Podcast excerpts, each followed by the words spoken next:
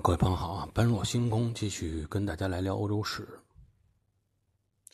上一集咱们说到，说在大西洋海战的时候，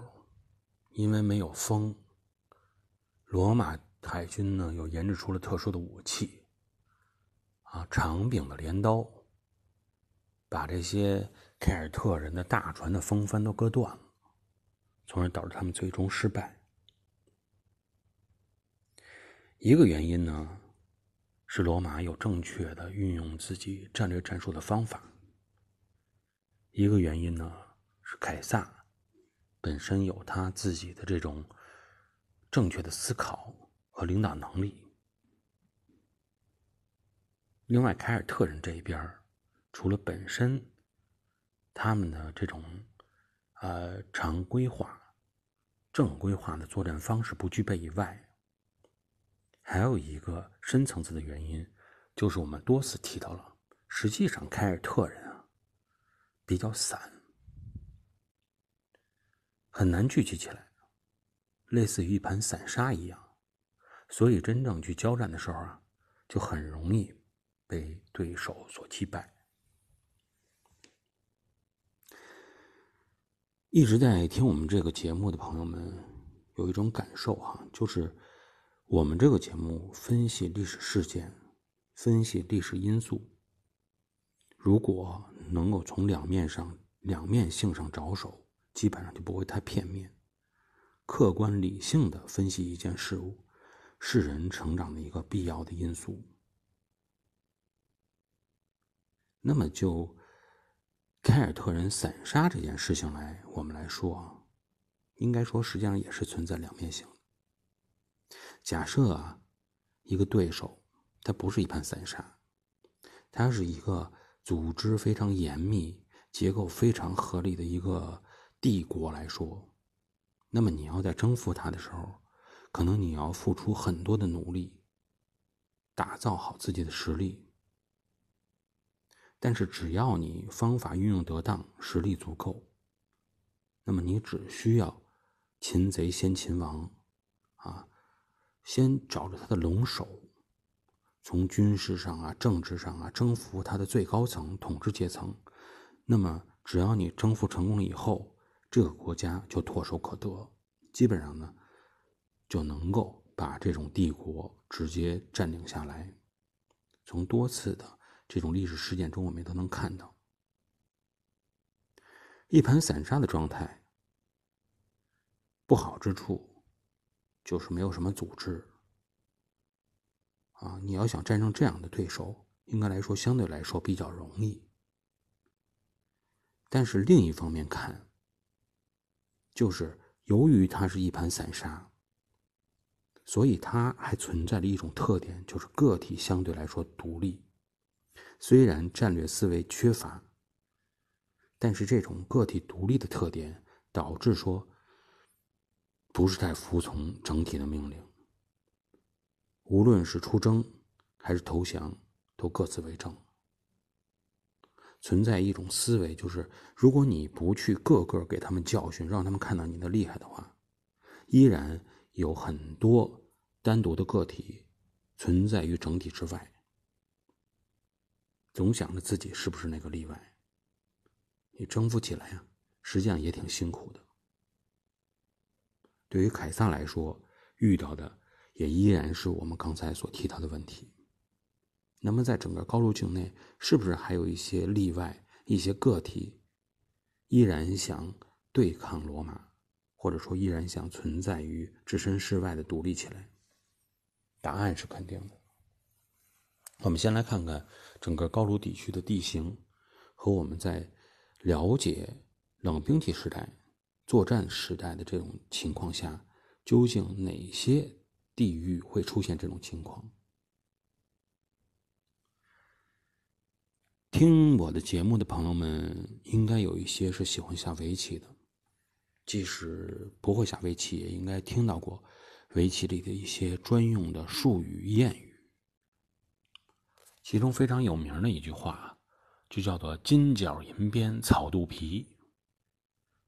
什么意思啊？就是下围棋的时候啊，你直接开始落子都是站角，先把脚站住了，这盘棋呢赢起来就概率比较大一些，大一些。但是脚站的不多的时候，你赶紧去贴边儿，把边儿站住了，起码你不会这种腹背受敌。在围棋的中间部分啊，这个所说的草肚皮的意思，就是说最后才争夺这些地方啊。你开始冲到这些地方，最后都被人围死。围棋是这样，那么围棋实际上也是整个啊作战的时候大格局的一个缩小的一个游戏。一个代表，在整个的大的战场上，说有格局，说有策略，都在于这块你要知道哪块的优势大，哪块的优势小，应该先进攻哪块后进攻哪块整个的高卢地区来说，也存在这个问题，就是边缘上往往容易出现反叛者，往往容易出现实力比较大的敌人。而真正把边缘攻克了以后，你把对手围到了中间，啊，战斗起来、歼灭起来就会更加容易一些。我们看啊，包括古代中国的历史也是这样，边疆守卫啊，往往是一个需要皇帝非常注意的角色。为什么呢？第一，首先他因为他的战斗能力强，所以才会让他去守边疆。本身他的军事实力就相对来说不容小觑。另外一个问题，就是因为他守边疆，所以他实际上啊，对于整个的中原这个地区来说，他是没有后边的这种压力。他要想对这个整个的皇权产生一些影响的话，非常的容易。同时，如果他跟外边的边缘地带的一些蛮族啊，啊，包括这种匈奴族啊等等，北方的蛮族联络起来的话，还存在一个强大的外援的情况，这在古代中国的历史上也是不少见的。所以在有外援、有实力的情况下，不论任何一个战区、任何一个地带，边缘优势依然都是对整个核心中央政权的一个严重威胁。对于高卢这个地区来说，也同样存在这个问题。那么，当凯撒将基本上大部分高卢地区征服以后，他发现有一个边缘地区他忽视掉了，或者说暂时还没有来得及动手。这个地方就是在比利牛斯的比利牛斯山脉的西南角，也就是法国与西班牙相接的这个区域，叫做阿基塔大区。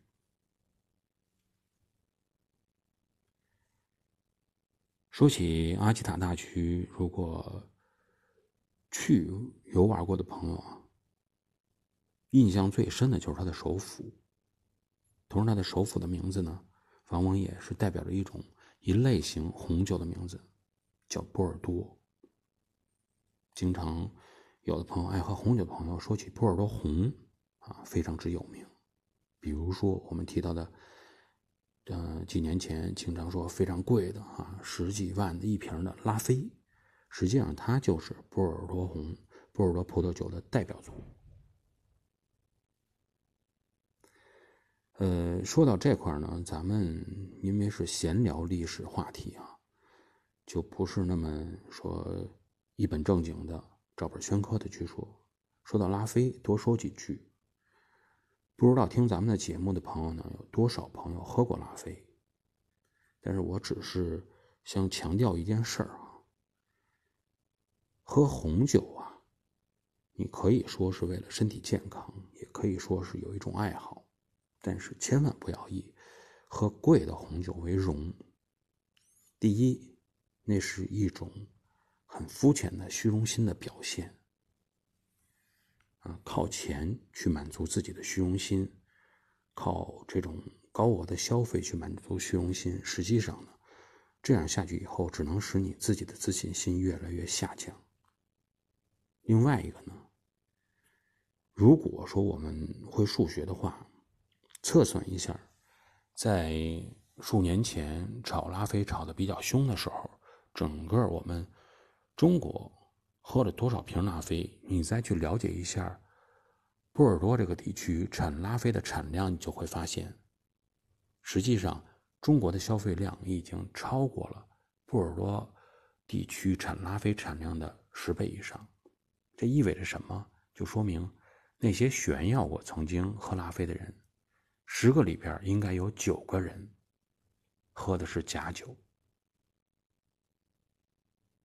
红酒这个东西啊，我个人的研究是这样：基本上啊，味道差不多，咱不说勾兑的假酒，正常去酿造的红酒，年份的不同，产地的不同，最后对你的口感来说，实际上是没有什么太大区别的。所谓的那些啊。贵的好喝，便宜的不好喝，等等这些的，这些人啊，说实话，你喝的还是一种心理层面的假象而已。因为在全球有著名的品酒师啊，红酒品酒师曾经做过一个实验，把眼睛蒙上，倒这么几杯酒，其中有非常昂贵的数年酿造的，包括拉菲之类的这种高档红酒，也有只经过一年两年的这种。比较新鲜的酿造时间比较短的红酒，但都是正经的红酒啊。让他们蒙起眼睛来喝，说实话，最后的结果是，没一个人说对的。好吧，今天呢，我们就先跟大家聊到这里。至于波尔多这个地区究竟后边发生了什么样的事情，凯撒又是如何来对这个地区进行战争的？我们下期节目中跟各位朋友。再聊。